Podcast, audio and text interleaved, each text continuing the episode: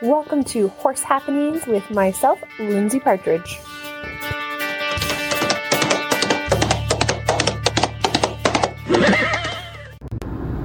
In today's podcast, we're going to talk about woke horsemanship. And this was something that I saw in somebody else's post where they were talking about woke horsemanship versus traditional horsemanship and talking about how people are now referring to horsemanship styles that are a little bit more culturally sensitive and caring about the horse's emotions as woke horsemanship. And I've never heard that before. So that was a new one for me. And so I looked up the definition of woke. Uh, I've heard it used in slang before, but I wanted to see the actual meaning of it. And essentially means um, somebody who's more culturally sensitive. And I guess the reason why that's being applied to the horses is because horses, the people who apply woke horsemanship, are aware of the horse's emotional state and care a lot about not pushing horses over thresholds.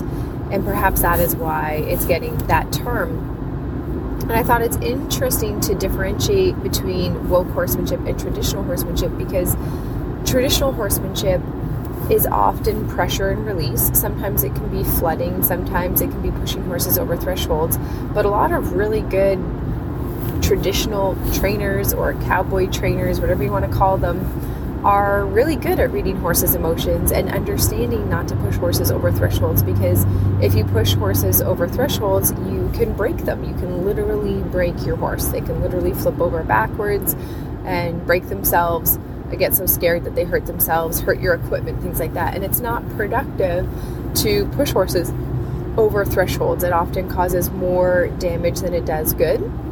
Now, of course, there are a lot of people out there who do push horses over thresholds. So I wanted to kind of look a little bit deeper about what this woke horsemanship means and and maybe how we can all apply this to our training, like the good parts of it.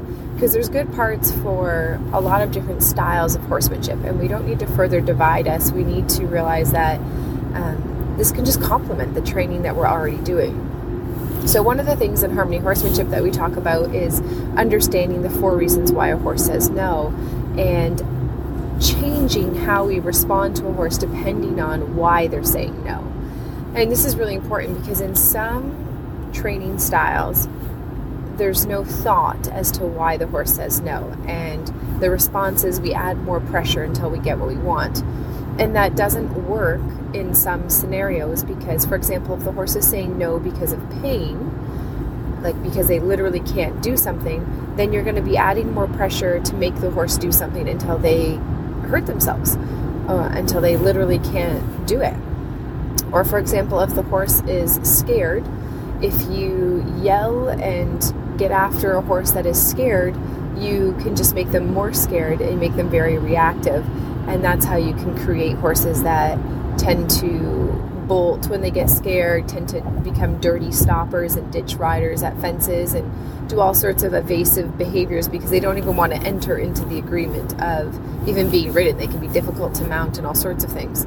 So, adding more pressure to get what you want is not always the best solution and rare, rarely is the best solution.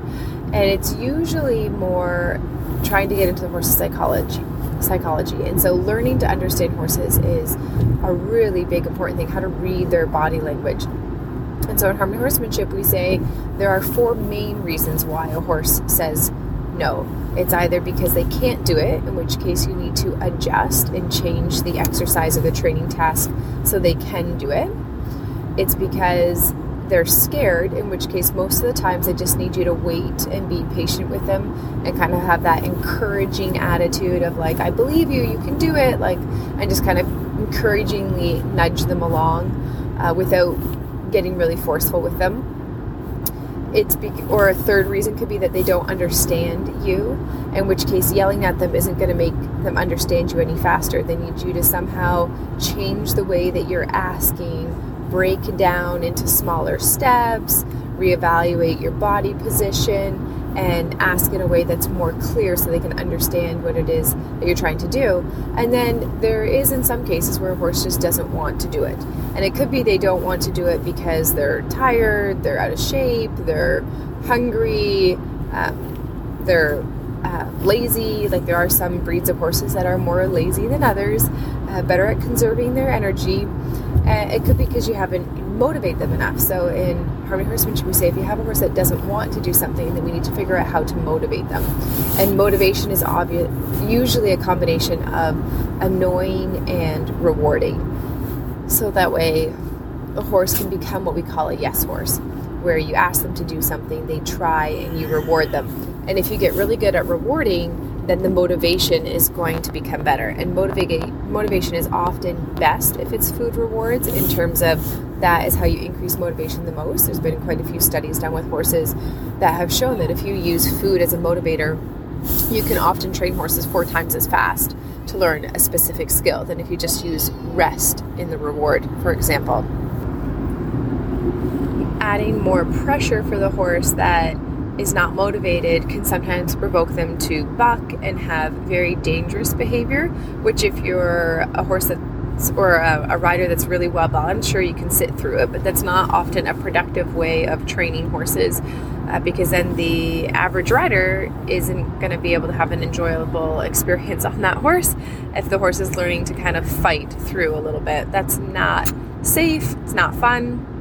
So instead, with pressure and harmony horsemanship, we like to say, think annoy. Kind of think about being that nagging fly that's kind of pesky that provokes you to want to try something and then reward when you get the right response. And then that can avoid hitting thresholds which cause horses to get into that dangerous behavior.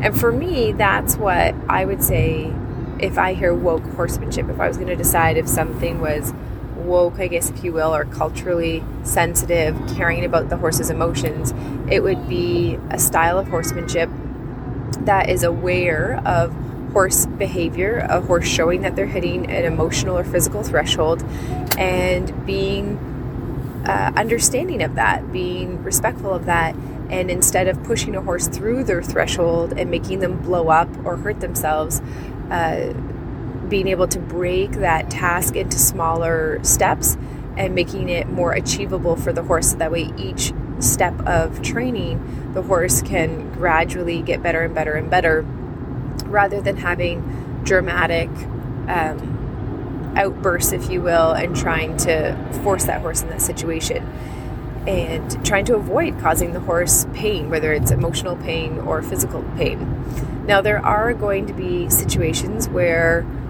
there isn't time to um, use positive reinforcement and get through certain situations. And usually that would be some type of an emergency situation, like the horse has hurt themselves. Let's say they've hurt themselves in the in the field. I had an accident happen the other day. I have no idea how my horse did this, where she ended up getting a piece of wood in her hoof. The only thing I can gather is maybe she was kicking and she kicked a post or something or kicked the horse shelter because there really isn't anything in her field. And it wasn't a puncture wound like it didn't come up into her hoof from the bottom. It came in through her heel like as if she had kicked backwards and something like a piece of wood went into her heel. Super bizarre but she had to get on a trailer and go to the emergency hospital to get that removed. Now she is trained so we simply put the halter on and let her on the trailer and everything was fine and she went to the clinic and everything was great. But I could see how if you maybe hadn't trained your horse to go onto obstacles or into things, hadn't had that handling, then that might be a more forceful scenario where you might have that halter on the horse and a rope behind the horse's bum and you're trying to get them in because you're trying to get them to emergency surgery. Now, if it were me in that scenario, I'd probably give the horse some type of um, sedative to try to help relax them and have them be more agreeable to the situation and so it wouldn't be so traumatizing for them. And at my farm we do keep tranquilizer on hand uh, sedatives on hand for emergency situations like that and we've also had situations where we have wild mustangs that we get in at our farm and we tame them and gentle them. And in it usually takes a couple weeks or a few weeks for the horses to get gentled enough that you could handle them. But even still they're not great for strangers and they can be very sensitive around their legs. And we did have one horse uh, that uh, she ended up having a cut on her I believe it was on her one of her back legs and we weren't able to treat it because we couldn't get close enough to her. the best way we could handle it is we put her into a chute um, where we kind of put her into two panels. And it, I'm sure it was very scary and very hard for her. And we tried to do the best we could with, know, gently putting our hand on her and being like, it's okay, like having very soft, kind touch. But we needed to spray the, the wound to put an antiseptic on it. And we weren't able to clean it, you know, every day. It wasn't something like that. You couldn't wrap it or anything like that. She wasn't that handled. And we've tried sedating uh, Mustangs before to do care. We've done that when we've um, we've tried it before with doing a first hoof trim and stuff, and it actually usually makes things worse because I think the horse is aware that they are tranquilized and that feeling combined with them already being scared just actually we in our experience has shown us that it just makes it worse so we didn't drug her or anything for for putting the antiseptic on her leg. And that would be an example, I believe, of probably pushing a horse through a, pre- a threshold for the sake of the, the greater good of trying to make sure she didn't get a infection, which would be a lot worse for her. And we went about it in a way that we tried to do it as, as least traumatizing as possible, putting her in the chute, petting her kindly, touching her kindly.